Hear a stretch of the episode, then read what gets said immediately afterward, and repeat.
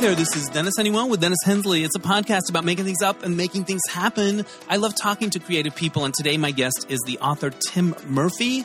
His books include his most recent Speech Team and Christadora, both of which I devoured over the holidays. He also has a book called Correspondence, which I haven't, but I plan to very soon because I love his writing. I saw that there was a book called Speech Team on Craig Chester, my friend and past podcast guest. He posted about it on Facebook. I'm like, Speech Team? I was on speech team in high school. I wonder if it's about a high school speech team. And the cover looked like kind of like the Breakfast Club poster. I'm like, this feels like it might be right up my alley. And it so was. It really spoke to me. And I reached out to Tim and we made this interview happen. Um, I talk about my own speech team background. We talk about where the idea for the book came from. And I also listened to Christadora after I read Speech Team, the audio. And I was just so moved by his writing and uh, so excited to talk to him. Also, he has a Substack called The Caftan Chronicles, and this is the subtitle Deep Talks with Notable Gay Men of a Certain Age about where we've been, who we are today, and where we're going. So, right up my alley, um, and I was really excited that this interview happened. But before we get to the interview with Tim, I wanted to give you an update about my dog Enzo. Um, as I mentioned in the last podcast, he had to have surgery. Um, but he is recovering. He came through it really well. Um, I'm really glad I took him in when I did. They sent me a picture of all the stuff they removed from his stomach, and it was a lot. Um, what happened was an exterminator would come on Thursday. Um, that evening, both our dogs got sick, even though we stayed away the, the recommended amount of time, really sick. And then um, a few days later, Enzo still wasn't himself, so I took him in. They did an x ray.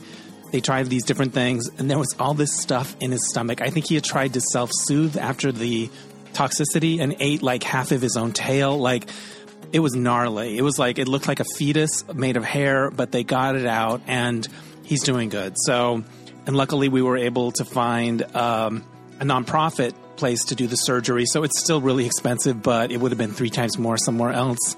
Um, so I, I somebody's already donated to my virtual tip jar and put Enzo in the message. So if that appeals to you, that would be amazing. If you ever thought about donating to my virtual tip jar because you enjoy the podcast, um, that would be a cool thing. So you can learn about that at DennisAnyone.net. And I think that's enough for the plugs. And here now is the interview with Tim Murphy. And yeah, I get a little emotional in this one too. Joining me now from Queens, New York, it's Tim Murphy. He's the author of my new favorite novel, Speech Team. His other books include Correspondence and Christadora, which I went back and read after I read Speech Team. So the point is, I have a lot of questions. Welcome to the podcast.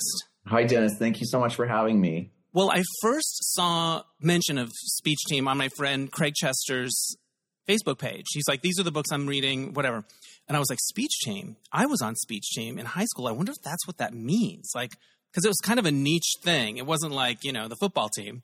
And I was like, sure enough. And I downloaded the audio and listened to the audio. And I was like, oh my gosh, I got to talk to this guy. I relate so much to this story. So, first of all, how would you describe Speech Team to someone that knows nothing about it, the novel? Right, right. Well, it's about, Speech Team is about, um, four friends who went to you know a middle class Massachusetts high school in the 80s as I did um, who uh, were all on speech team together, which I always, I often describe as it's like debate club plus because it's many categories, not just debate.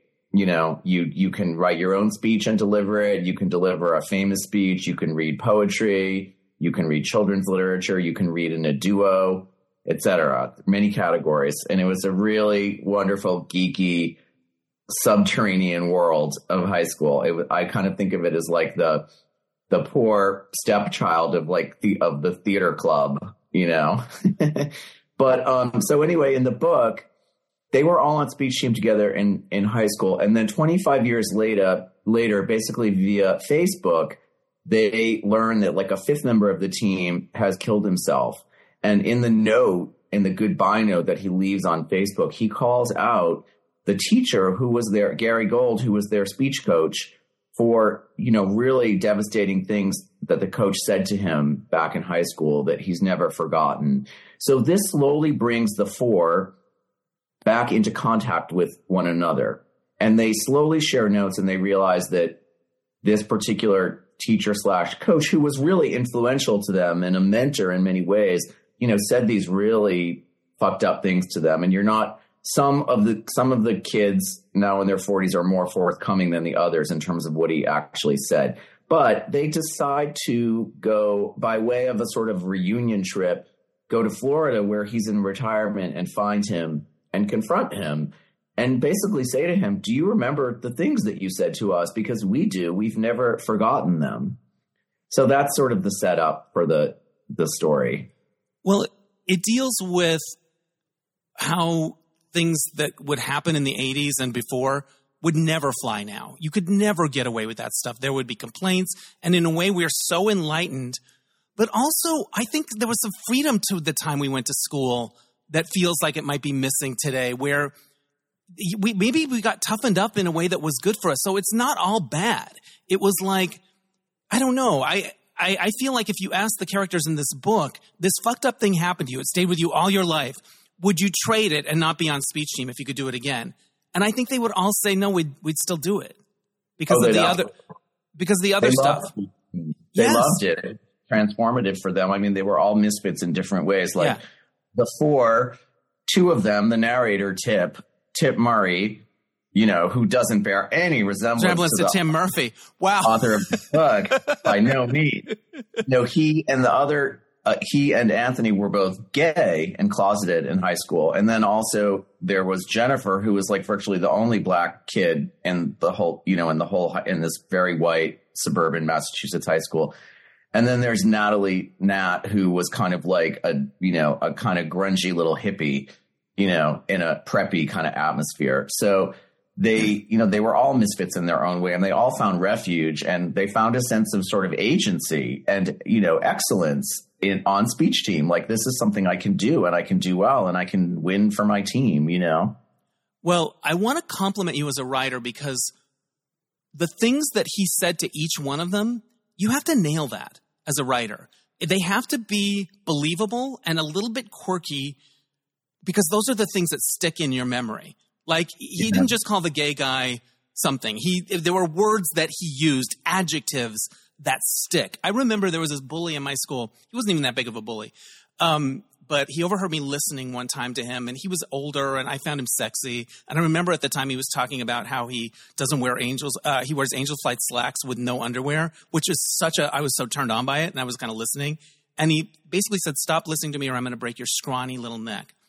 Oh. And if he didn't say, if he didn't say scrawny little, I, it wouldn't have stuck as much. It's those words. So, can you talk a little bit about how you thought about the things that he said to each person? Because they're important and they have to really sting, but they also have to be believable and a little offbeat, right?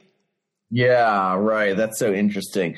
Well, you know, it's funny. I mean, the whole the whole book sprung from the fact that when I was in high school and I was on speech team, um, a teacher. I'm not necessarily saying that it was the teacher who coached the speech team, but a teacher pulled me aside like one afternoon after school. You know, I was there for some club or whatever and probably getting my books to finally go home at like four or five or something, you know, and this teacher was still there and he saw me and he said, he said, Tim, come here. I want to talk to you. And he called me into his room. And I mean, it was, it was nerve wracking because like there was no one else around, you know? Right. And he said to me, I mean, this is a direct lift. I mean, this is the seed for the book in a way. Like he said to me, like, what's your deal? I mean, this is my paraphrase because I don't remember exactly what he said verbatim, but he said to me, like, I remember him starting by saying, like, what's your deal? What's up with you? And I was like, what do you mean? And I'm just trying it, to be a kid in high school. I'm just doing my best, right? Well, he said exactly what the you know the coach says in the book. He's like, you know, he said something like, "Why do you mince around this school like a flounce a, fla- a flouncing homosexual drag queen?" Or like it was really a mouthful, right? You know? But and it's the words I, like mince and flouncy; those yeah. are the things that stick. Yeah, exactly. Because I don't even think I knew what mincing meant. Right, you have you to know? go look it up. But apparently, I'm doing yeah. it all over the place. Right, right. Um, and uh, you know, I was a very like I said, ask anyone who who knows me, my family or friends from then. I was very mouthy. I was like a. Re- I mean, I think one way that I defended myself against a lot of bullying was by being very mouthy. You know, like and you know i felt like if you threw me in the mud then if i called you a i'd call you a cretin or a philistine and like you wouldn't know what it meant and that's how i got back at you Right, like i was so right. that gay Right. You are so that- barbarian from this century Right. or whatever. Yeah. you troglodyte you troglodyte you know And while they're scratching your their heads, you're running for your life. Like, right or i'm sitting there in like a puddle of mud that they just threw me in Right. you know at the beginning of the school day and that was a sadly you know that was a sort of a, t- a not atypical day but in this instance with the teacher i um i was dumbstruck you know? It was basically like someone saying holding up a mirror and saying this is what you look like. This is what everybody sees and it's a problem. As opposed to today like you know i see you and it's okay. You're beautiful just how you are. It was like i see you and you have to change. And I just kind of walked out like really, you know, I just remember being like, I, I don't, I don't know what to say to you. And him just being like, well, it's just something you should think about. You know, you can go now. right. And He just dropped this bomb and said, okay, next. Yeah. I mean, there was nothing along the lines of like, do you need help? Do you want someone to talk to? No, it was an indictment really. And, um, and I just walked out in this daze and I remember that I went down. I had a friend who I really admired her. She was two years older. So I was a sophomore and she was a senior and she was two years older than me. She was very smart. Um, she was one of those rare kids to like go to Harvard from my school, you know? Right. She was on the tennis court. She was at tennis practice and I went down and I called her over and I, and I told her and because she, she was on the team too. And she said, um, she's like, Oh, he's such an asshole. Just don't listen to him. You know, which was supportive, but like so different from today where someone would be like, we're reporting him. Like Right. this is huge, Yeah. you know, it's huge. This was an instance of like teacher homophobia, like and bullying on a student you know, such were the 80s. Like you said, we just kind of rolled with the punches, you know, and the best that you could do would be like to think, oh, you know, fuck him. He's an, you know. So the funny thing is, it's like, I didn't, I don't really remember it. You know, I continued to do speech for like another two years, and I don't really remember it shadowing, you know, feeling uncomfortable with him after that. And I think the reason why is because at that time, you know, such was my internal homophobia that I think I, you know, I agreed with him. Yeah. You know, I, uh, something the idea wrong. that it could be okay was nowhere in the culture. Nowhere. Exactly. Exactly. Exactly. You wouldn't even think to like push back, Right. you know. Yeah. Now, of course, you know, in cities and like New York and San Francisco, like, you know, act, you know, we're nearly act up as, you know, but the, a few, a handful of cities where AIDS was raging and activism was really starting to rage was not the same as the rest of the country at that point. you For know? sure. Um, the idea that this person saw the kids for who they were really resonated with me. And I think of my speech teacher, Mrs. Smithson, and the most influential teacher of my early career for your high school and college, for sure. And never said any fucked up stuff to us. In fact, she said the thing that I think when people say, What's the best advice you ever got? I might get emotional talk about this. Um, she was, we were, it was a small school, and she was also the cheerleading coach. So, Where'd you grow up? Holbrook, Arizona.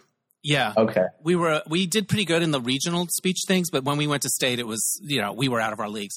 But anyway, um, yeah, she was also the cheerleading captain, and I was at the Letterman's banquet because I was also on the golf team and I lettered in golf. So there I was at the Letterman's banquet with all these athletes, and and and Mrs. Smith, luckily, is also the speech teacher and the cheerleading coach, so she was there.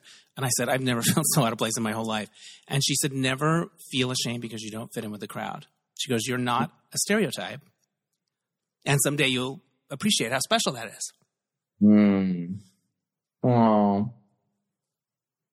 Hmm. Those those moments are really just amazing, aren't they? Yeah, but it's the opposite of what happens to some of the characters in your book. Although Mr. Gold is also, he does see them. He does, but he does this Yeah. fucked up stuff. And um, I reached out to one of my friends who was on speech team with me. And I said, I'm doing this interview about speech team, about this book.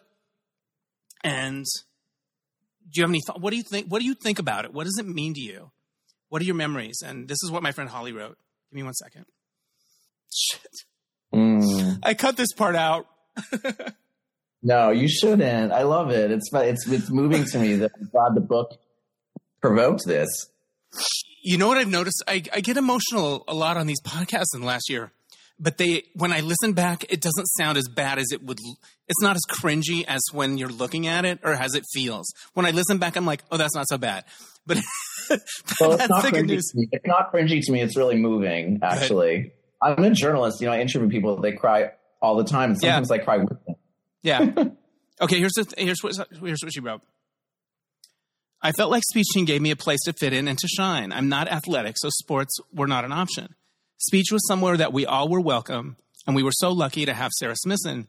She was a perfect teacher for that job. As I've aged, I appreciate even more all the time she put into us. It's really amazing that she was willing to give up her free time to help us. mm.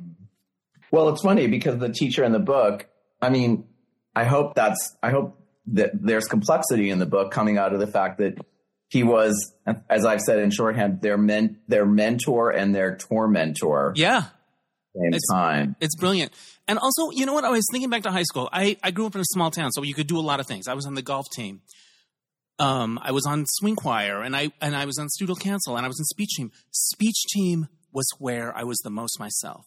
And that mm-hmm. teacher saw who I was going to be mm-hmm. differently than any of the other aspects. You know, the choir teacher was really religious, and so I he sort of saw me as a good boy or whatever it was. This teacher saw me for who I was, and Mr. Gold sees those kids for who they were. He does, mm-hmm. but he thinks there's a problem with who they were, and he points it out. Mm-hmm. And that's mm-hmm.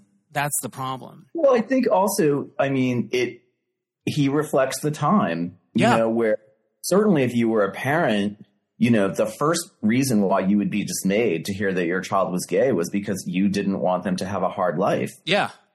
Yeah. A, a hard life with uh, death in the mix at the time, right. too. You know, I mean, what did what was the most common, you know, by about 1985, what was the most common association with being gay? It was AIDS. Yeah. That was the departure point for the novel. And then in terms of what is eventually revealed that he says, you know, to the others or that he, well, I don't want to spoil. I mean, right. there's a little bit. Everybody has a story about Mr. Gold. Yeah. Yeah. That was, that was invented. And, you know, to your point, I had to sort of think about what would feel, um, you know, rather than just sort of a generic racist comment or something like that. Like, what would what would he what would what would he have said? You know, like as a character, as a person, and so I wanted each one to be a bit odd. You well, know, you nailed that, and I think it's important because it, it, the all of the characters hinge on that thing that he said. They haven't been able to let it go. So I thought your the, the, choices of words and the anecdotes and how they came up and how they emerged, I thought that was yeah. really well done on your behalf. I mean, I struggled a lot with like the you know I say this is a novel about like small T trauma because even as I was writing it, I you know I th- I was aware that I was sort of dialing up maybe.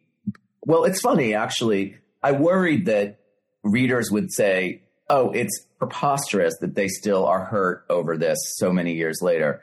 But, and you know, and some readers have said that they were like, oh, when I finally learned what he said, I didn't really think it merited how much it impacted them. But so many other readers have said, just like what you shared, you know, they, they, they vividly remember something really loving and and, nurturing or something really devastating and hurtful that was said to them by like a parent or a teacher when they were a, a child or a teen. So I kind of feel like there's, you know, what I hit on, there's truth in that because it's like many people can point to a moment like that in their lives. Right. And we all have small t trauma. We don't, maybe we don't all have big T trauma where we survived a tsunami or horrible abuse or whatever, but I think we all relate to those little things that stick.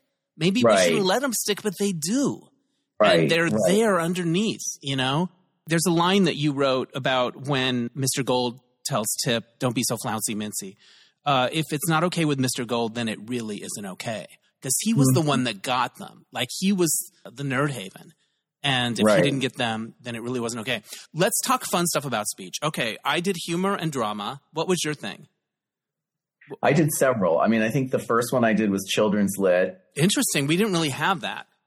I did this. Oh my god, I did Rumpelstiltskin, and my brother to this day still, you know, mocks does his imitation of me doing it with my like really really bad Cockney accent, you know. Well, and my and my Boston accent, you know, that I still had at the time, as I talk about in the book. But after I did children's lit, I did, I did, oh, I did, um, well, I won't bother with the cat. I did the, I did the category where you read someone else's speech. I did, I wrote my own speech at least once. I did original oratory. Yeah, like, oratory wrote- was like not that many people. That wasn't the fun one. yeah, I did. Um, What was your oratory about? Do you remember? My oratory was about it was about how the I'm so crazy thinking back on it. It was about how kind of like the spirit, you know, the mid '80s. It's all about materialism and greed and everything, right? right. So I did it. I did my orator and how like the spirit of the hippies of like 20 years ago was coming back through like Bob Geldof and like USA for Africa or some some bullshit, you know, some Right. very 14 year old analysis. Right. Well, oratories, what I remember about them, I was never drawn to that. Uh, but there was always like somebody's story, like they would do anorexia nervosa or something. And the end would be, and that girl was me. And they would always get first out of six, first out of six, first out of six. They would always tell their own personal story and then drop the bomb at the end. And it was like, you can't pick, you can't compete with that. You know? Right. Yeah. That was what I remember at oratory. But when you did drama, that was like uh, a cutting. We used the word cutting. Did you guys say cutting? We did a mean like cutting. What's yeah? I can excerpt. Yeah, like I'm going to do Yeah, a cutting from Neil Simon's California Suite. Was that a thing? Yeah, well, I remember we did a cutting from the the, the climactic courtroom scene of The Crucible. Right. And We did the Crucible judge. as a one act, and what I remember is the flat falling on the girl that played Abigail, literally Oh, falling, no. bam, knocking her out. like wow, I think that was God's way of saying maybe we weren't cut out for that material. But yeah, the Crucible was a big one. But when you would do drama, you would do an excerpt from a play, and you would play all the characters. So you would turn one way and use Right, one voice. exactly. and Right. I would do. I did California Suite, I think. And then Saturday Night Live published a book of sketches. Like uh it was kind of a scrapbook, but there were scripts. And if something were published, you could do it. And so I did like the Coneheads. I kind of Yeah. did well with that for a while. But my I think my my biggest triumph, and I want to hear yours, there was a um I did a cutting. I think it was a play. A cutting. I did for drama. I did Night Must Fall by Emlyn Williams, which is the character's like a, uh, crazy person and maybe a murderer. I think is what I remember. But here's what I remember. I don't remember the name of the character, but you always had to do an intro, right? You had an intro, and then you would set up your thing. And I would say, like, I say the guy's name is Morgan Smith. In Night Must Fall, Morgan Smith is insane. And I would kind of do it like a crazy person. And I was like, that Right. always killed. And I still remember to this day, like, that was a solid choice. Insane. Like, I get a little crazy in my eye and I feel like it served me. And then you would kind of bow it at the end, right? Like, I just, and yet, the grown-ups thought these were all good things for us to do and learn. And I guess they were, but looking back, do you need to see one guy doing the Coneheads in a room? Like, I don't know. Like, what do you remember about your um your your triumphs? Like, what was your killer uh peak speech team moments?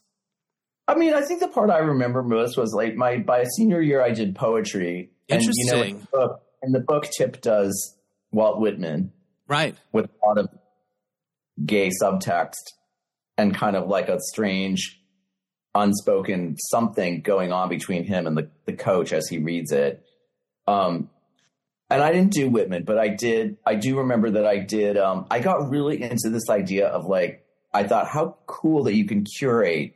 You know, you can read a bunch of poetry and like make choices, pick out a few things because they go together and they they speak. So I did like this curated selection of beat poetry, like Nice. Gregory Corso and like you know Lawrence Ferlinghetti, and I think I ended with maybe like an Allen Gins. I forget. But then I did. It was winter, and I did a series of Robert Frost winter poems. And I thought that was very classy, you know, that they were all like winter poems. And of course, I ended with stopping by woods on a, a snowy evening. Solid And I- choice. I just liked that the best in a way because I think the reading of poetry is the most artistic you know, the other categories, they trended a little bit political or like academic, like, you know, make a solid argument.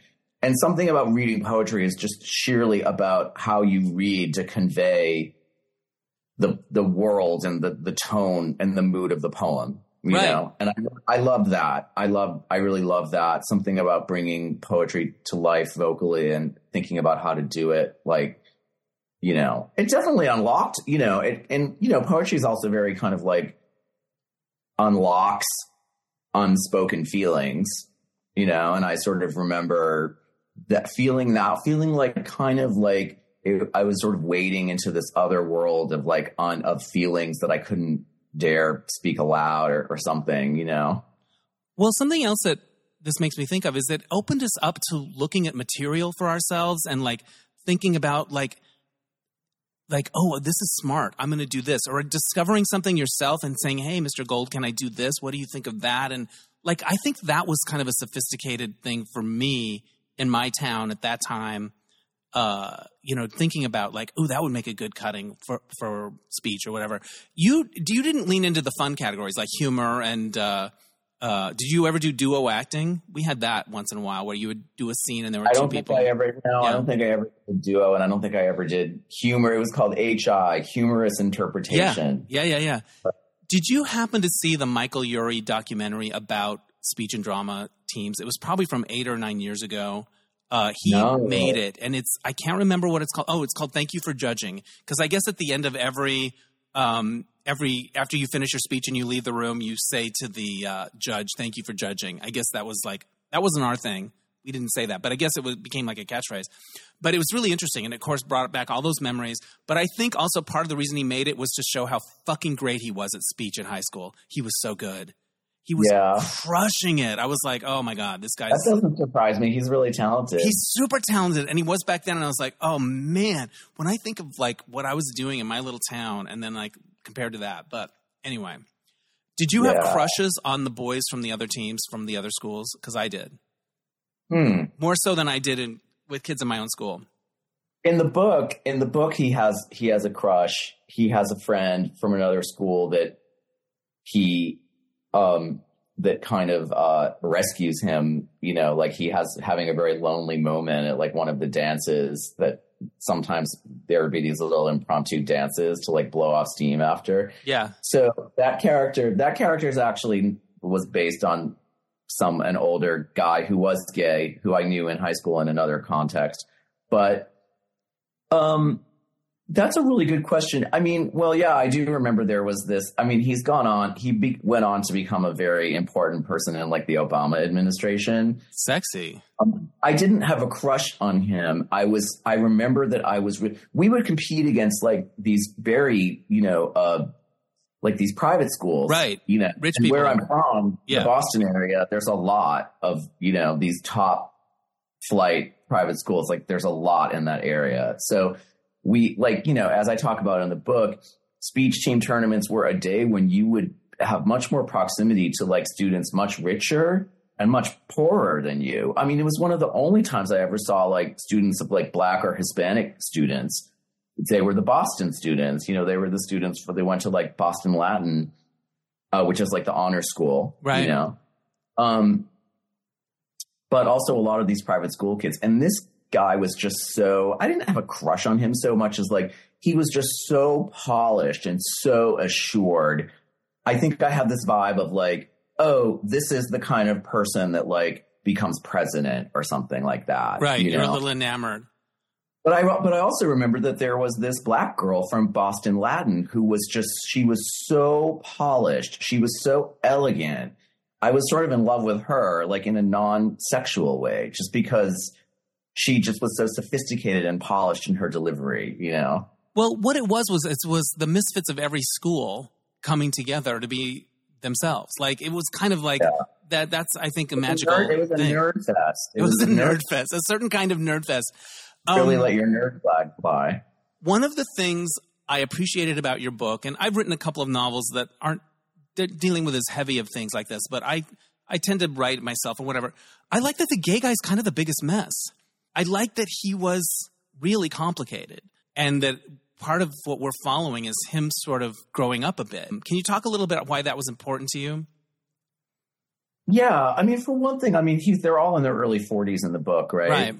So in some ways, I was. I mean, I'm not to say that I'm like perfected and like you know uh, perfected whatever. Not still a work in progress now at 54, but I was drawing a little bit on how I felt around turning 40, which was maybe uh, still much more to work out than I thought. You know, that kind of came to like bite me on the ass. Um, I think by 40, I thought that I was over the messiness of like when I was around 30, but there were, there were things that were unaddressed and I did, I got a little messy again, like with drugs right around when I turned 40. And that was a real turning point, you know, a, a bit like, well, I don't want to spoil, but you know, when I was like, okay, Tim, you're 40 now, you know, it's one thing to like be, it's not so cute anymore. 30, like you really have to and that was a real turning point in my life because I think for the first time I asked the question like, what do I really want from my life? You know, as opposed to like what I think I should and should not be doing. Like I should not be a mess. Like I'm like, what you know, it's like, what do you really want? You know, what do you want the rest of your life to be like? So the change followed from like a positive thing rather than a feeling like my inner voice scolding me and telling me to get it together. But um, but the other thing, it's funny what you said about him being a mess because I think that I sort of have this theory that um, not all women, but a lot of women like gay men to the point that they see them as like a clever elf, you know, that helps them right. pick out their clothes. And they don't have their don't, own problems. Yeah, and they don't really want to see a darker, more broken part of us. And what's been really interesting about this book is how it, uh, you know, I mean, I read Goodreads. What can I say, right? Right. But I know how many women find. I mean, Tip is whiny, you know, but I note how many women find him just whiny and annoying, and how many gay men are the ones. It's gay men who are saying like this book hit a deep chord. Right. I think you're looking at it because I'm, I'm my age. Um, I'm in my late fifties. I look at it and I'm like, oh, he's caring about the wrong stuff. Like he's invested in the wrong. Like you, you could see yourself in it, how you used to be a little bit, and and you want him to, you want him to, um, I guess mature a bit. I think that's one of the themes of it, and he does, and, and he's sort of a, a, light comes on for him uh, near the end, and I found that very um, real and relatable. And I don't think it's something that I would have written because I think I'm more like, I'm going to be in the middle and make everything else okay. Like, you know what I mean? Like, I don't know. I, I just admired it. I admired, I felt like, it felt kind of raw and honest and um, not something that I've seen a lot of. So congrats on, on doing that. Thanks. I mean, it's funny. I didn't really enjoy. This is the most. I mean, I think maybe since my first novel that I wrote in my twenties, um, this is the most you know in recent in my adult life or whatever this is like the most kind of personal autobiographical novel and i don't really um it's hard to explain um i don't feel quite the pride in the accomplishment of this novel that i do with the last two which are not only bigger but i think they go so much more deeply into characters other than one based so obviously on me mm-hmm. and require a lot more kind of empathy and imagination. Like I just had to work harder. And the one, the novel I've since finished that hopefully will be published was in many ways a return to a novel where a lot of the focus was on other yeah. character. Um, I don't really want to write like a blatantly autobiographical novel like this again. But this needed to come out, don't you think? Like it, sure, I guess yeah. so. Yeah. I guess so. Yeah. I mean, I think for the first time I was sort of like, well, I'm going to write a novel about what, you know, it was a white middle class childhood, not that. Again, it's not capital T trauma, right. but I'm going to write a novel about what adolescence was like for me and how I think it formed or misformed, you know, misshaped like who I became as an adult. Right. But it's also very of the moment in talking about messages that we give to children, what teachers say, what they do, which has sort of come under the microscope more in the last 10 years. And in your acknowledgments, you sort of acknowledge that things aren't like this anymore as much. And thank you to the people that have moved us in that direction. And so it, it, it felt like, yes, maybe an autobiographical story that you wanted to tell, but it felt of the moment in terms of reckoning with things that used to fly and don't fly anymore. Um, yeah. What's so interesting is that when I was writing it in, when was I writing this? In 2020, I think during COVID year one. But, um, you know, this, all this horrible wave of like anti LGBT, you know, in schools, books, banning books, drag shows, you know, especially trans kids, you know, banning hadn't happened yet. Um, and it's interesting that I would say the difference between then and now is that like uh, homophobia or never even mind transphobia because no one even knew what the hell right. that w- right. was at the time. Um, but homophobia then was more casual, I think, in the sense that, um, you know, the idea of being of a lot of people out in the world being openly gay was an abstraction, like it didn't really exist. So when you were mocking it or being homophobic, you were almost being homophobic about an abstraction, right? You know, whereas today, you know, there a lot of progress has been made. Yeah. You know, there's a lot of and you know the queer community and their allies have a lot of clout you know and have managed to change policies and change laws so the homophobia today is more like a backlash to progress you yeah. know whereas then it was kind of like well what racism was like before the civil rights movement you know it was cruel but it wasn't focused on trying to obliterate or set back something that was finally starting to like move forward you know Right. Um, I was wondering if you would read a passage because I love your writing is very. It's not uh, overly florid or anything. It just lands, and it's like, oh, that's the perfect adjective. I just love the way you write. Is my point. And also, this oh. gets a little bit at what we're talking about. Is that Tip has some Tip's pissed off. Like I thought of when I after I read this passage, I was like, oh, that's some Velvet Rage shit right there. And, oh my god, I was just going to mention the Velvet Rage, right? Yeah. And and um, so this is from uh, about page twenty one.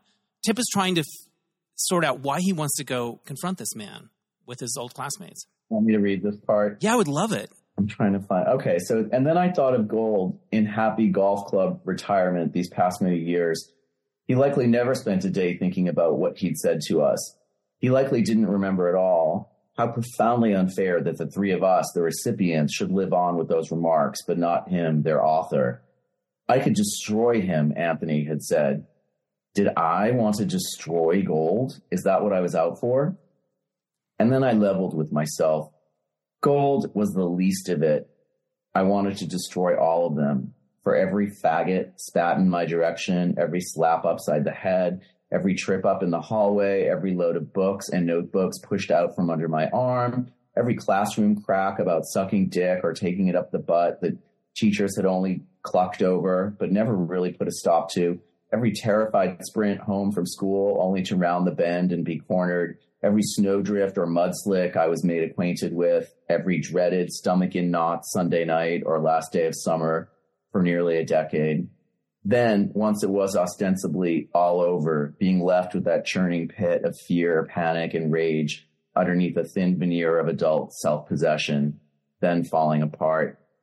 I couldn't find all those boys. Most of them, I didn't even remember their names. They were a blur of harsh mass accents, flannel shirts that smelled like cigarettes and pot, mullet haircuts and work boots, Iron Maiden and Judas Priest blaring out of their car radios, ragged laughter that faded as they drove off me still on the ground, playing dead until I knew they were gone. I couldn't find them all, but I could find gold. Certainly not to destroy him. That was going too far. But I'd realized that I'd like to at least watch his eyes glass over as ours had, to perhaps see one tear well and drop as it dawned on him that his words had stayed with us for life. And I wouldn't leave until I heard the words I wanted to hear. I am so sorry. And even then, I resolved I might not fully forgive. That was my, our prerogative, and we could lord it over him as long as we chose, casting the same shadow over his golden years, sunshine state idyll that he'd cast over our tenderest years. The best. Oh God, you're such a good writer. But also I was I listened to the audiobook and I was I remember listening to that part and I'm like, holy shit, like like there's some Velvet Rage stuff here, and I I got like I talked about the scrawny neck thing. I did not get bullied that bad by all. I grew up in a small town. You know, if you had one bad day with somebody, it blew over. And so it sounds like. Did you have experiences that were were that were like what you just Yeah. read about? Yeah, it was God awful. Damn. Really awful. I mean, I didn't even really come to um, identify it as really like damaging trauma until you know well into my adulthood. Um, but you know, but I should also say, you know, um, that it was complicated because that part of my life coexisted with popularity and success you know, I'm sure you know, like in a small town, you know, a lot of times like the gay boy is the star, Right. In a lot of ways, artistically or liter in terms of literary, and I was all those things and was respected and got like affirmation for those things. And I was also a brat, you know, like I was a really mouthy Right. I had a really toxic mouth. So, you know, it was it, it was a confusing period of both like kind of affirmation and hum- humiliation, you know, for me. And I think that really just uh you can come out of that feeling very entitled and like a victim at the same time and they're both true, Right. you know. Well, when I read that, pa- when I heard that passage, I it, it kind of took me aback. Did it feel like a big thing when you were writing it? Did it feel cathartic, or, or was it just like another part of the book? It felt cathartic, but it also felt, I mean, I think I grappled with the very thing I was telling you about how like the book exists on this line between like real, you know, hardcore trauma and a more smaller trauma. Right. And I, I worried that, I think I worried that it would, well, I guess I just decided to put it on the line, you know, Yeah. and I, some people might think this is really whiny and petty, but this is the experience that I had. And I know this is the experience that so many other gay kids, especially boys, I think, had at that time. Like just brutal. you and know, that's just- where Tip is in this story. That's where he is. Like he can really tap into that stuff, and it and it motivates him a lot. Um, the character of Anthony is another gay character who's become a very successful designer, and he's rich and glamorous. And what I liked about him is that the successful, famous person wasn't an asshole. Like he wasn't defined by his success. Because I think a lot of times in books, it's like, oh, they did so much better than us, and they're too good for us. He was richer than that. He wasn't that he wasn't that person that went off and got successful. Talk a little about Anthony. Well, Anthony was so fun to write. You know, I would say that if I took my own self and like split it into two characters, it would be Tip and Anthony. Like Tip is the mess who's always getting in his own way and sabotaging himself, and Anthony is um maybe he's aspirational for me. Or I should say Anthony is the very like the disciplined side of myself that has stuck with writing like all these years, you know, out of some base belief that you know something would come out of it, right? Wow. So he was he was so fun to write because like he's such a stereotype of a certain kind of a gay that has a perfect looking life, you know, that has a trainer. You know, he's that he knows exactly what I mean- clothes look good on his body and like the shoes. well, he's completely transformed himself. yeah. You know, like even he even talks in like a deeper voice than he did when he was, you know, in high school. So he was so fun to write because for it for him it was all about how soon, you know, it's will will that facade come down, and you know, will you see the the core, or or how soon will it happen? you Yeah. know? and So what's behind that facade? where he and that scene where he and Tip reunite, Yeah. you know, first time in many many years was a really fun scene to write. Yeah. I also appreciate Natalie. She's in a place where her ship hasn't really come in in terms of like money and and setup and I think a lot of people relate to that. Like you're looking at your old friends and they've got the you know, the nice house and the careers and whatever and you're still like trying to find yourself. I think uh, I related to her as well. There's sort of like four levels of material success, right? Like Yeah. you have Anthony top with this very glittering Manhattan life. You have Jennifer who has the, a comfortable, prestigious professorial life. You know, she lives in a, a nice liberal suburb Yeah. in Jersey. You have Tip, who I guess is kind of like hum, you know, sort of trudging along, very middle class, you know, with a deep sense of, um, you know, that life owed him more than this. Right. And then, and then you have Natalie who's really struggling, literally, to like make ends meet. And I related to all of them. Jennifer is the African American character, and at one point you talk about Tip saying it never occurred to me to think about what it would have been like for her to be like one of the only black kids in that school. Like he never had that thought. I grew up in northern Arizona, so there were a lot of Native Americans in our school, like that lived in a dormitory from the reservation, and and and we got along fine and all of that. But it never occurred to me to think about what their experience was like, or to think about them, to put myself in their shoes at all. I wasn't mean to them. I didn't judge them or anything like that. They were there, but it never occurred to me to think about what must that have been like for them. And so I, I, related to your book in that way as well. I had the same experience too. I mean, I you know there were very few like kids of color in my school, and there were also very few Jewish kids. I mean, they were really just a handful. And another thing that sparked the book was that right before I started writing the book, I ended up having coffee with this friend from high school who I had literally not seen her since we graduated. But she she lives, you know, she moved back to New York. She had moved to our town from New York City.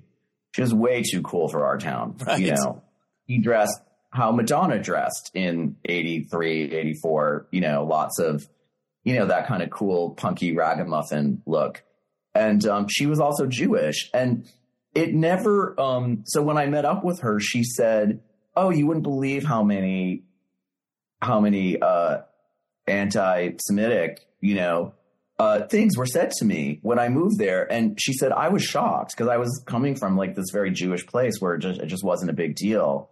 And she's like, I was just really shocked to be singled out that way, you know, that that was actually a source to mock, to insult people. And, you know, that just like what you said, I was like, oh, honey, I had, that's so hard to hear. I had no idea. It's like you kind of think that you're the only recipient of bullying, you know, right. for whatever it is that you are.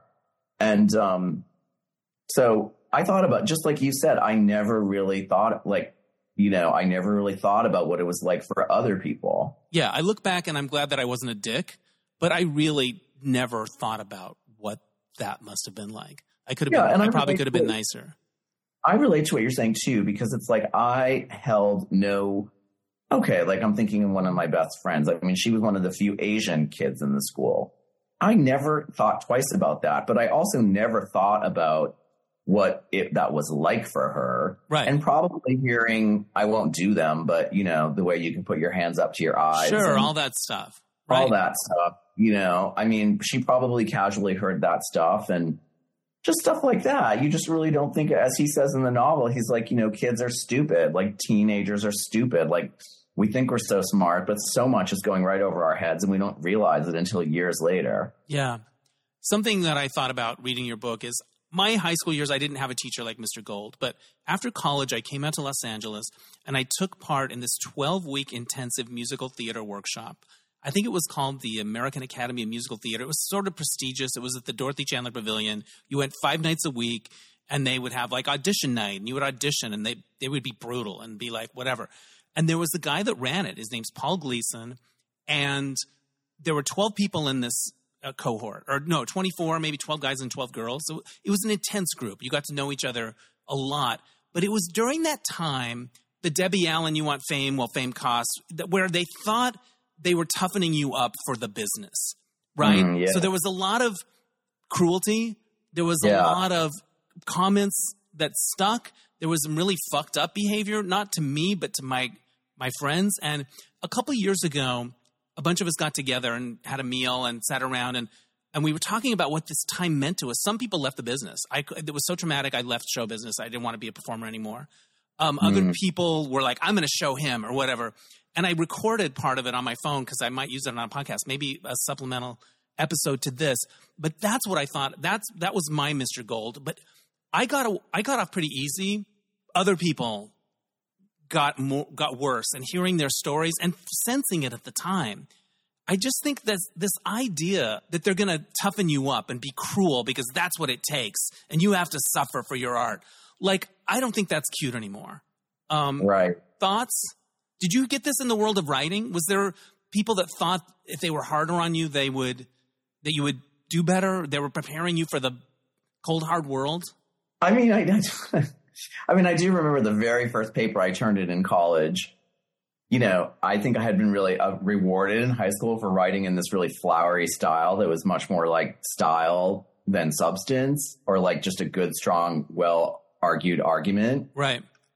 And this this professor just eviscerated it. You know, he was like a bunch of like flashy phrases does not a thesis make. You know, he's like, you need to learn you need to learn how to like identify a thesis, a main idea, and like follow it all the way through. And he gave me like a C plus.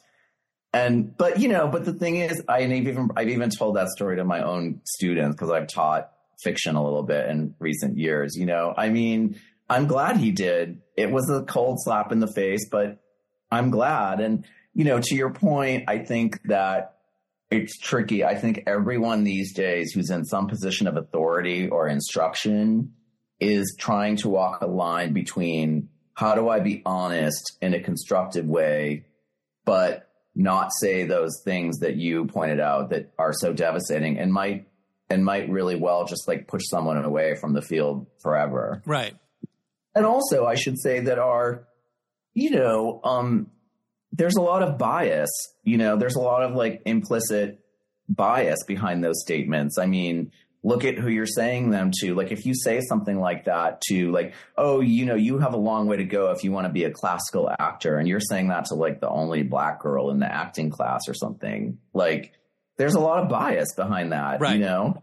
Right. Or the perception of bias. So I just think we think about that was such a I mean, I think what I missed about that time was the DIY, like the way that people were supposed to be in the world and you know, uh, exactly the right language that was, but you know, that didn't, it wasn't as codified as it is now. And there was a certain, the stakes were lower maybe. Yeah. And, it, and I actually think that in some ways, the not over identification with identity of that period, like, um, in some ways was good because maybe teachers or whatever just, they looked past your identity, like the fact that you were gay or your race or something like that, and they they just saw you.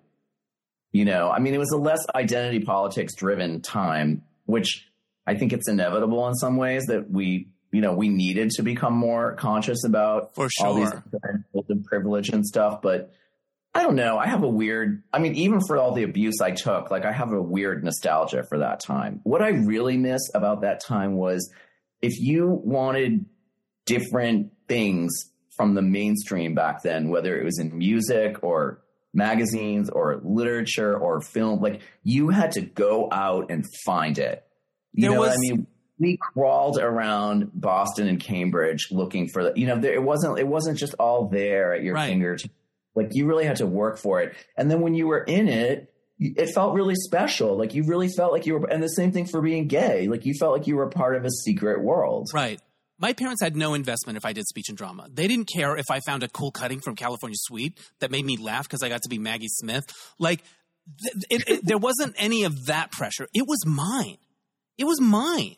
Right. Yeah, right, And right. and fine. And it, I think I built up my confidence. Um, Well, and I think to your point, like the the latchkey vibe of that period, For where you know, sure. we're left alone to just like occupy ourselves. And yeah, on one hand, you could say it was more dangerous, and uh, we were so unsupervised, et cetera. But it was wonderful too. I mean, Yeah. you were really left to kind of form, to grope around, to grasp around, and stumble around, and form your own identity. And you didn't have necessarily parents or other they were um, fussing over you and worrying about like you know if your every step was going to be a developmental setback yeah. you know there's a woman in Mr. Gold's life now, a new wife. And when I realized that she was there, I was comforted. Like she's going to help. Like I don't know what it is about women. I don't know. I just was like, "Oh, she's going to be important." i loved writing her I loved her. yeah yeah i mean she's just sort of a sweetheart isn't she and it kind of makes you revise i mean she well i don't want to spoil too much but like she you know, the thing is, it's like when you're a kid or you're a teenager, like a teacher is just, it's just an authority figure. You don't really think about them being a human being with right. a life and disappointments and insecurities and their own baggage, you know, their own childhood, et cetera, et cetera. Um, you don't think a lot about why they are the way they are. Right. And she, she sort of unveils him to them as a full person. like, as a full person right? Yeah. Yeah. She's i think people like that in the world make the world keep it together i think they keep it glued together. Is her name janet yeah, I love, yeah janet janet keeps the world to, glued together. So after i listened to speech team i went back and read christodora and i had bought it when it came out but i hadn't read it yet and you know why i bought it i think andy cohen posted about it does that sound yeah, right? He did. Yeah, I saw that and I bought it and then I just never got to it. You know, books pile up. And so I went back and listened to it. Like you mentioned earlier, it's much more epic in scope. It's it's over decades and it moves back and forth in time and there's all these rich characters and they interact. My question is when you're writing a book like that that moves back and forth in time and you're going to tell this story from this year about these people, how do you organize it in your head? Is it instinctual? Is there an app? Are there post-its all over your uh, wall? How do you think about the sequencing of I'm going to unveil this at this point in the book? How do you do it? Yeah. Well, that's interesting. I mean, I guess I should just say to set it up, like that book is so much about how, um, like the AIDS epidemic in New York kind of impacts this family and this group of people over many decades, you know, right. well past, well past when the epidemic is, is really raging, you know, like well into the era of like good treatment. Um, and it starts like right around Y2K, I mean, right around 9 11. And then it goes back and forth, like on either side of that date, you know, between 1981 and I think the fun, it's so funny to think that it's, when I wrote it, I was like, oh my God, I can't believe I'm envisioning 2021. It was like right. 20. Right. With no COVID, uh, which was interesting. yeah, interesting. I know. I know. Many people. Yeah, you didn't get that right. no, I, I most certainly did not. You're absolutely right. But the scope of it, the ambition of it, did you know when you started how big it was going to be? Well, no, this is the thing. That was the first novel that I attempted to write in a long time, like in a decade. And I didn't, I really, really wanted to write again. And I did not have like a built out idea for like a whole novel from beginning to end. So I just decided to write this short story, you know, about this group of people where, you know, the kind of worst the worst, the absolute, I mean, the absolute worst days of AIDS at, at that point in this first story that I wrote have passed, right? They were like, they're about a decade ago. And so the story was sort of about, let's start with this group of people and see where they are now. And so I wrote it and it really just came from like, uh, I think I knew what I wanted to write about, but I just didn't have the story structure. Right. So I wrote the first chapter, which is very close to the first chapter that exists in the book with some changes. And then I think my idea was like, I'll write a collection of linked short stories where every, um, every story, you know, in the second story, at the end of the story, you learn how it links back to the first one. And then, and so on and so on. Right how it started. That's how it started. And then in terms of how it all ties together, that I didn't have it at the very beginning, you know, like it sort of, it came to me over time and that was the best. I mean, that's when writing really feels magical as though you feel like, you know, the heavens are like sending right. you the something, you know? Yeah. I've had moments like that in my own writing. Not a lot, but it's sort of like, it just feels like grace. I call it grace. Like this feels that's the word I use. And you don't you I think you kind of pound away for a while and then every once in a while you get those moments. Um, to me the novel Christodora, it's set the building is the Christodora. Is that a real building? It is. It yeah. is. Did you have any connection to it or you just liked it? Well, I lived in the East Village at the time. Right. When I started the book, I sort of envisioned it taking place in this apartment building in the neighborhood, very similar that I have a good friend live in. Um, but I don't know if you if you've ever seen it, but like the Chris, there's a park. You know, there's a very iconic. Okay, there's a very iconic park in the East Village called Tompkins Square Park. That's been the site of a lot of activism and community strife and all this over the years. And the only tall building. This is kind of a low, still kind of like a low lying neighborhood. The only tall building that like looms over the park is the Christodora, which is, I think it's like a 14 story building and it was built in like 1929. And it has a very uh, kind of iconic history that kind of mirrors the history of the city, like, you know, going all the way down to the dumps in the 70s and then slowly coming back ever since into tr- immense wealth, right?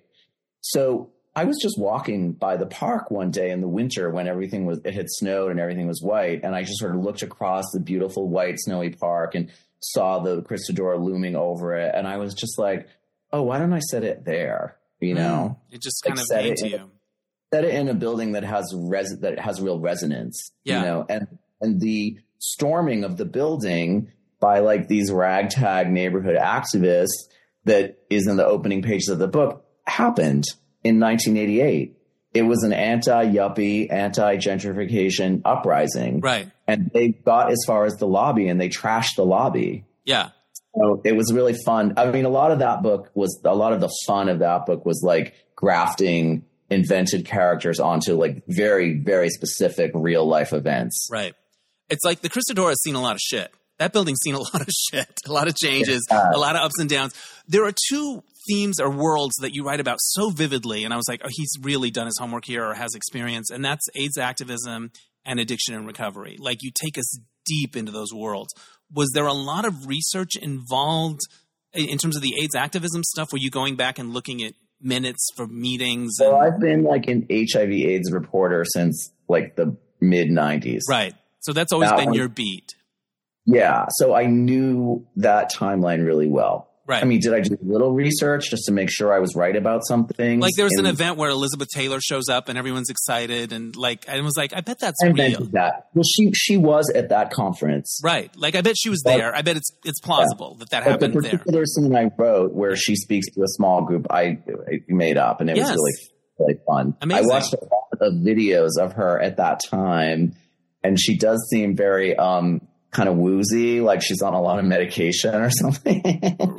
Interesting. So that was that was really fun trying to capture that. No, and then in terms of addiction and recovery, I mean, I have been very open about the fact that like I have my own long history with that. Well, um, Hector, one of the characters, he's a uh, really at the forefront of AIDS activism in the beginning, and then he ends up really struggling with trauma and loss and addiction. And oh gosh, I felt for Hector. And there's a he ends up in Los Angeles, and he goes to this church and can I tell you, Tim, I just was a mess listening to that whole passage. I might have been in public. I was just sobbing, and I want to go visit that church now and just look at it because I I'm probably driven by it. I don't know. It's a modern church, right, in Los Angeles? Yeah, yeah. It's the Church of the Angels, or I. I mean, you're right. It is a real church. And when I wrote that chapter, that was very funny. I mean, it's very funny writing in the Google age. Well, it's so funny because you go like, "Oh, that AIDS Act, that was really fun to write." Like these are when I, I it's like ripping my heart out. And so like, that was a delight. That was a blast. I like, like the theme. I'm glad you're enjoying it. I'm glad you're having fun. fun. I don't know if fun is the right word, but maybe um, you know you feel like you're you're writing on different layers at the right. same time. Right. It feels it feels meaningful and rich, and you're touched by something. Yeah. But it's funny though because in the Google age, you can you can basically like walk a neighborhood online. Oh wow. And you know, I at that time I had actually spent much less time in LA than I have since. So a lot of writing, you know, a lot of it was like researching and sort of looking at the map. Yeah. And t- what I knew about LA and looking at the map and being like, okay, this cataclysmic, this, this, you know, this really kind of like cataclysmic scene like where does it happen in LA and then where does he go from there? Like how does he get from A to B to C and where would he land? And you know so yeah.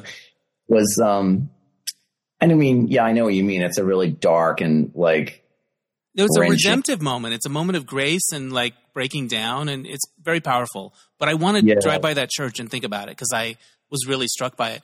I understood reading your book more than I ever had about the appeal of addiction or certain kinds of drugs, how they feel, what they take away. Like I, I got it more than I have. I'm not um, familiar with that world. It's not part of my story, but I understood it more in a very vivid, visceral way. Like, oh, that appeal, why somebody, the characters that struggle, why they do.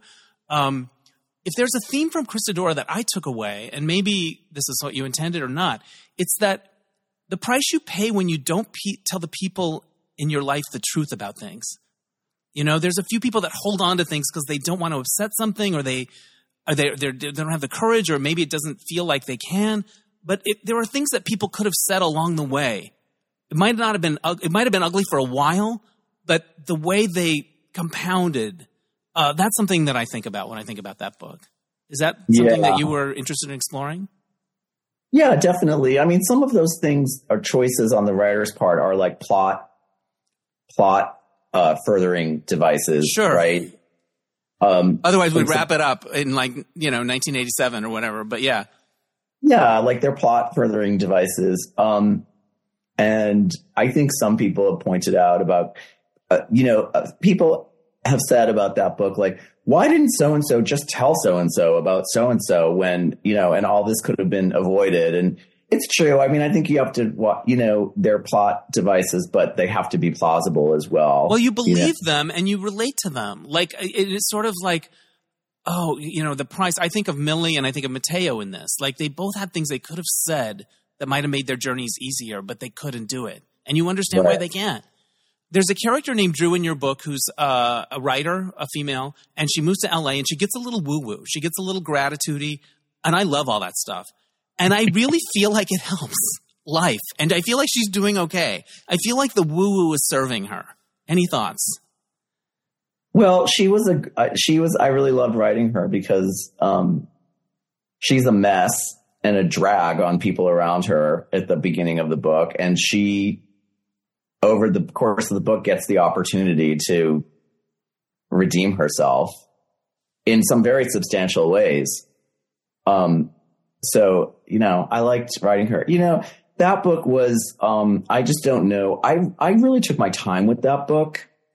Really let myself, like yeah. As opposed to any sense of like, I want to crank, I want to get this done in six months, like with speech team or something like that that was I was returning to writing after a decade and I really took my time with it. And I think that just like everything, all the ideas in that book, like were percolating with me for a very long time. And I think it's sort of like an unusually rich, uh, you know, thing that I wrote. I mean, I, I don't know if I actually don't know if I could ever quite hit that depth of feeling in that book again, you know, because that it's composed of a lot of things that I was just sitting on for a really long time, you know.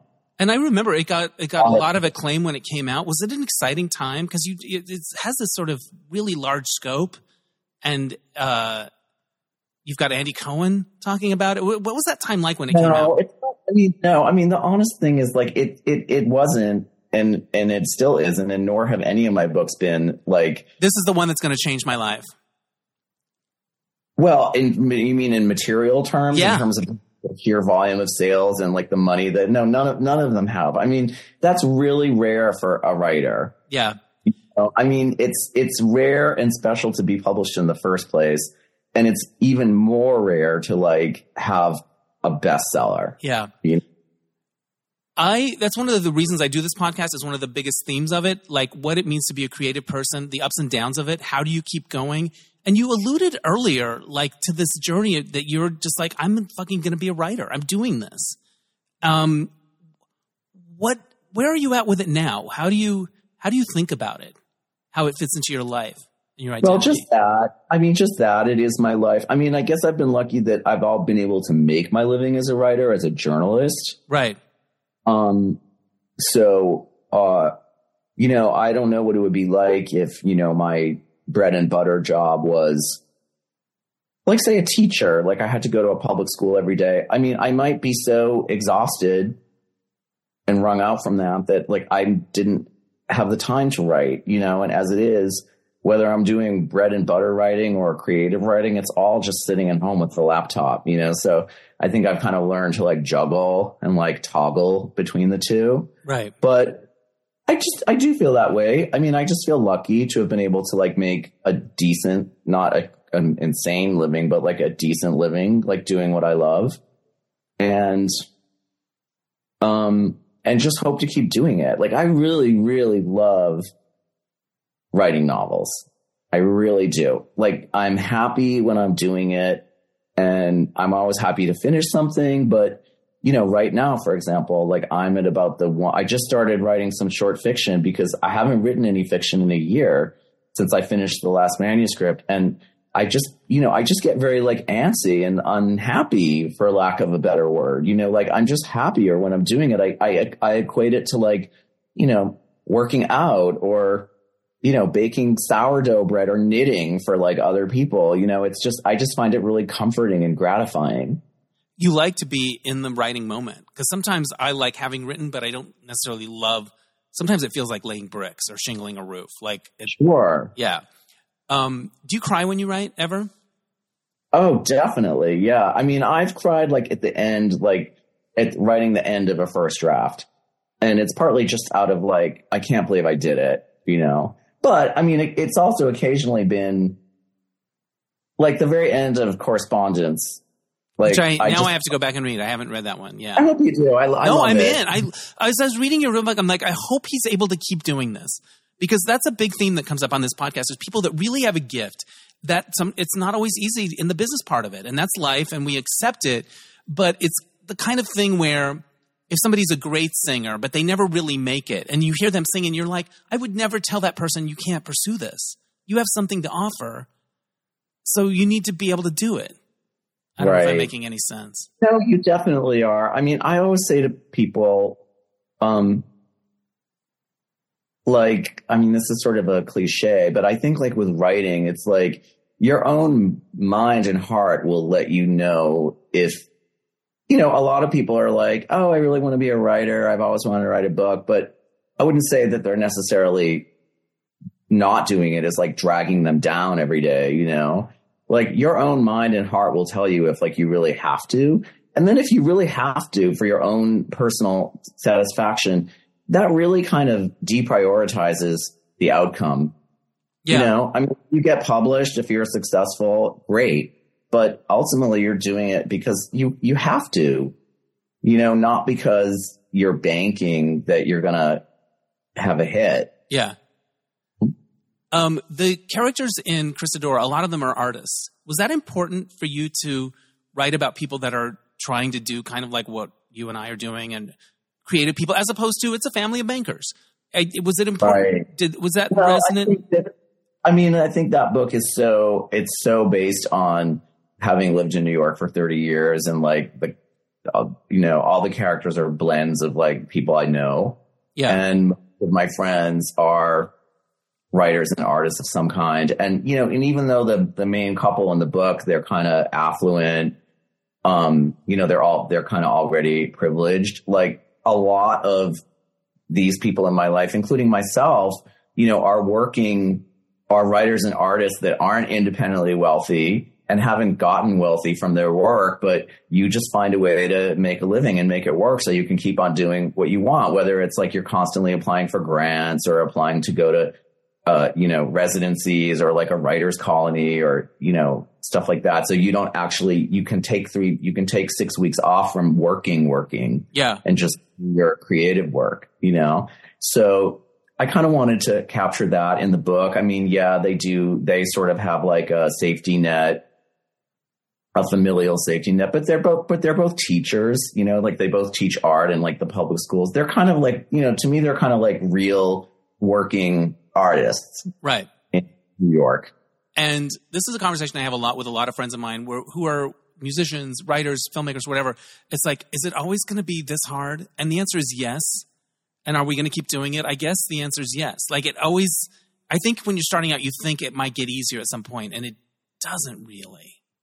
That I mean, that wet, that people, war. I don't know. Thoughts? Yeah, I just say to people like, if you stop and and you're unhappy, then you should just, you have to find a way to keep doing it. I mean, and I know that can be hard with, you know, yeah. the obligation of life and stuff. But if you're, if you're truly unhappy that because you're not doing it, then you have to find some space for it in your life. Yeah. And if it doesn't bother you that much, then more power to you. Yeah, it's okay. There's no, you know, let it go. It's all right. It's fine. Right. Yeah. Um, I want to say that I felt like Christodora was a miniseries and Speech Team is a movie. Like they're compact. It would be a compact little movie. And then I thought, wouldn't it be fun to get the Brat Pack together to play Speech Team? And because there's a Brat Pack kind of allusion to the to the art, and there's a couple of illustrations. They're too, they're too old now, though. I mean, the Brat Packers are all They're like also they're too old, and there's not a black one. There's not a gay one. Like, what are we gonna get? Andrew McCarthy? He's too old, and he's not gay. Like, it just it was like I like this idea, but they were all white, right? The black, uh, and they were all straight. Like, so, but um, I would love to see a movie of Speech Team. I think that the would be amazing. cover. The cover of the book, which I think was so beautifully done by this artist named Nada Hayek, um, was my idea, and I asked her to riff on the poster for the Breakfast Club. Love it. If you look at it, they're kind of In the- sitting in a blob, Yeah, similar to. But I love that Jennifer is is basically where the Molly Ringwald character is. In same that. kind of body language. Amazing headband. Just great, great, great, great. So we're gonna wrap it up. Where can people find these books? They're everywhere, right? Anything else? Oh, uh, your your Substack. Talk to me about your Substack. right. Well, I'll just say the books, the ones we've been talking about, are Christodora. Yes. correspondence and the newest one is speech team and you know you can find it on amazon or you can you want to be more supportive of the independent book selling world you can buy it on bookshop.org And, and, I, hopefully I listened to Speech Team and Christodora on audio, and the they're both great. But the Christodora, they have all these different voices. yeah And they did a good job. amazing. Like Yeah. such good performers. they did a great job with it i should say the audio for correspondence and for i love the guy who did i picked the guy who did speech team Oh, he did a great job. I just it was fun to hear different voices uh, i know in in know. relation to the characters. Yeah. correspondence has two has two readers as well, reflecting like the two main characters. Um, but yeah, I also do um, you know, on Substack, this new-ish platform, Yeah.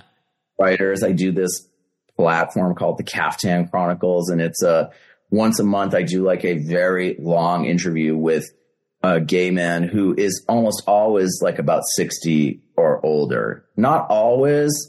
Sometimes they're as young as me, like, you know, early 50s Right. but um, for the most part, they're 60 or over. And it's like, as we were talking about earlier, like it's about capturing, you know, these bits of these bits of gay pop culture history that are kind of fading away. For example, like International Male, the Right. catalog. Of course. That was so fun to talk to the guy, the gay guy who was the creative director of International Male in the 80s. right. And I think it's also about I love talking to other gay men about um like kind of our especially older ones like Gen X and up about our lives and like our inner lives, you know, and you know, we had a different coming of age experience than queers who are 20, 25, 30, very different. Like I'm very fascinated by aspects of like our era that they that are really beloved to them, like the Golden Girls. You know, like that's fascinating to me. I mean, in a way, how can you not love the Golden Girls? It's like some of the bitchiest, funniest writing ever. You know, but I do. I'm. I. It's always interesting to see like what stuff from our era.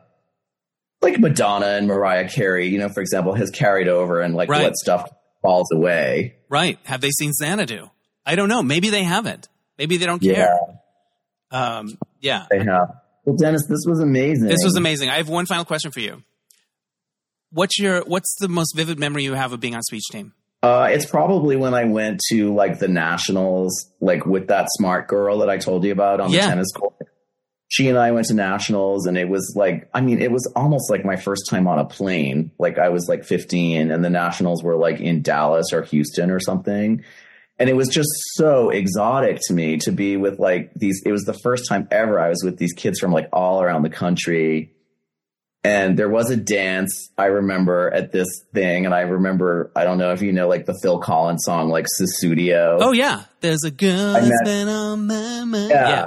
Yeah, I met this girl like we just became really close on that brief trip. We became like buddies, and I just remember being at this dance with her and like dan- you know the, and just loving. I mean, it's Phil Collins kind of cheesy, but I kind of love that song. It's so synthy and pop. you yeah, know? for sure. dancing with her and I don't know. I think just the it was just very exotic to be that far. I mean, that was really far away from home for me at the time. I had barely been on a plane, you know. Yeah, and you were there because of your excellence. because of your thing.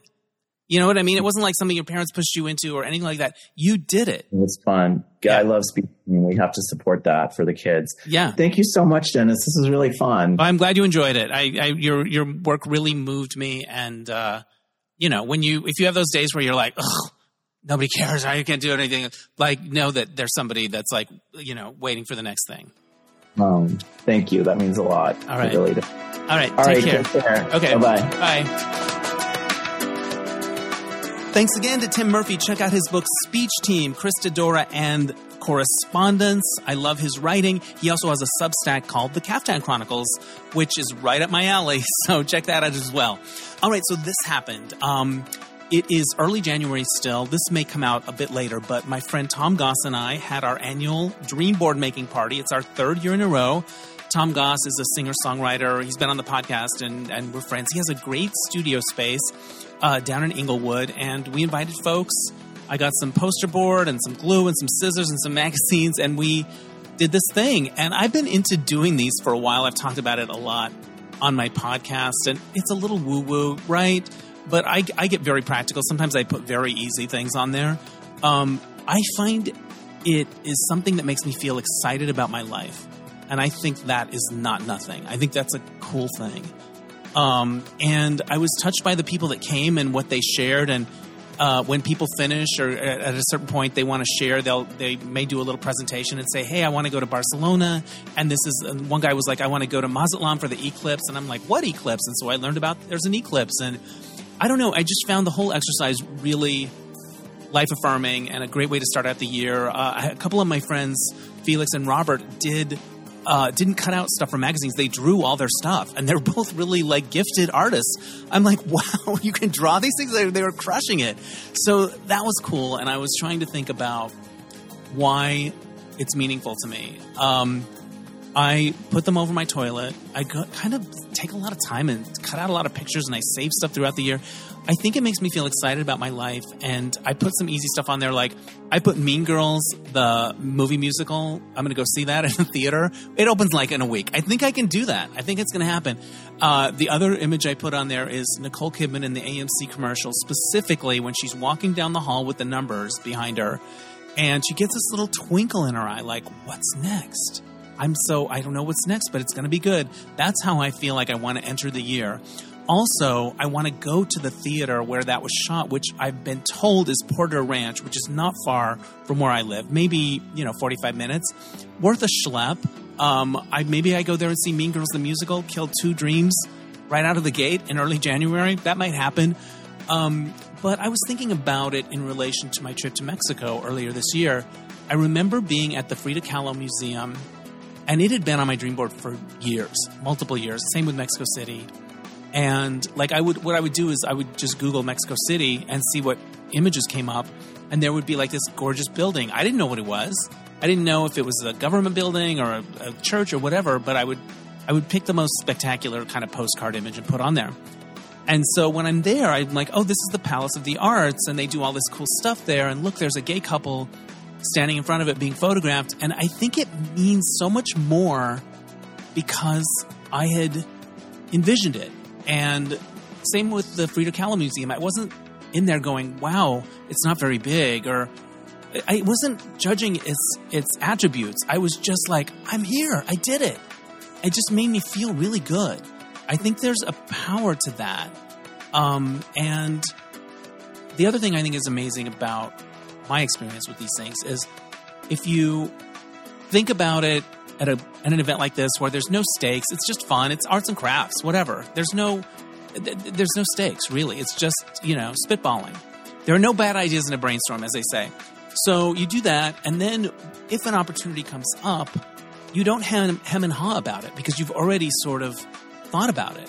Like for example, when I first started doing these, I was I remember I was unemployed one year. I wasn't I didn't know what I was going to do with my life and I was feeling a bit lost and I put London on my dream board, a picture of London. I hadn't been in a long time, but I like that picture and it might be cool to go there and um you know, come August I got a job and uh, it was on Fashion Police and at the end of the year found out we were going to get renewed. So we I had a job to come back to. And I had two two weeks off. I'm like, I'm going to fucking go to London And I didn't hem and haw. I didn't look at a bunch of stuff and maybe I should go. No, I was like, boom, I decided I wanted it. I did it. It's done. And so there's an efficiency around things like that. It's like, um, and the, uh, the, the, the jukebox, getting my jukebox fix came out of the dream board thing because I had put on my dream board, I think in 2000, that I wanted to go to the last bookstore in Los Angeles, which I'd never been to, but I'd heard it was really cool. And I'd seen pictures of it, and I'm like, let's go to this place. So on the last day of 2021, actually a year later, they have no expiration date. You can just do whatever. Um, I got my friends Glenn and Danny, and I was like, let's go to the last bookstore. And they were like, yeah, okay, I'll go with you. And I'm like, I just want to make a dream come true before the end of the year. So we go there, and that's where I saw all the 45s. And I thought, I got to try to get this jukebox fix. And I Googled, and next thing you know, I have a working jukebox that's brought a lot of joy into my life. Would not have happened without the dream board. Probably not. Probably not. It's that simple. All right, so if you're thinking about doing something like that, I think it's cool. I enjoy it. Also, I like cutting out pretty pictures and being artsy craftsy, and there's a lot of hot guys. And it's like, are those fitness goals? I'm like, I guess. I just know I. I like looking at them. So there's that. All right. Thank you so much for listening. Oh, and I have a motto for this year. This is my motto. You can incorporate it in your life as you wish. It's very simple. Do shit. That's it. Although when I first told a friend of mine that, and he was like, "Do you mean do shit? Like D O U C H?" And I was like, "You know what? I think I do. I think I mean both. Do shit and do shit."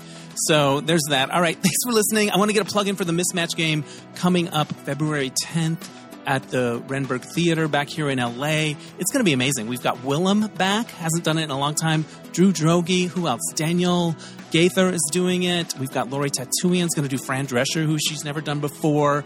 Uh, Chris Pudlow is back as Pee Wee Herman, first time since Pee Wee passed that we're going to have him in the mix, and Danny Casillas is Reba Arriba. So it's going to be fun. And the center told me that they're doing some special event around it with donors or something. The point is, it might sell out. So if you're interested in going, don't lollygag. Get those tickets. Put it on your dream board. Buy a ticket and come see us. All right, this was a long one, but thank you so much for listening. I love talking to Tim, and I think you would like his books if you wanted to check them out. Um, I want to give a shout out to Oscar Rosario for mixing the episodes. My theme music is by Mark Daniels for placement music. We'll catch you next time on Dennis Anyone. Do shit.